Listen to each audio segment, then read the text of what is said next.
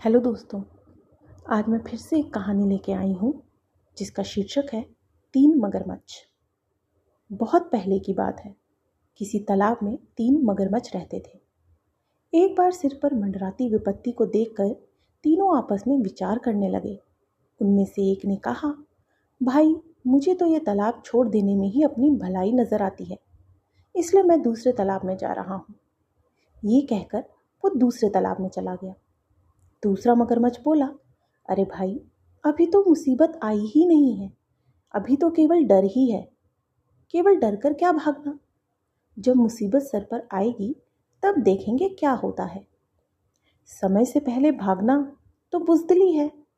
बहादुर लोग मुसीबत से डरकर भागते नहीं, बल्कि डर कर उसका मुकाबला करते हैं।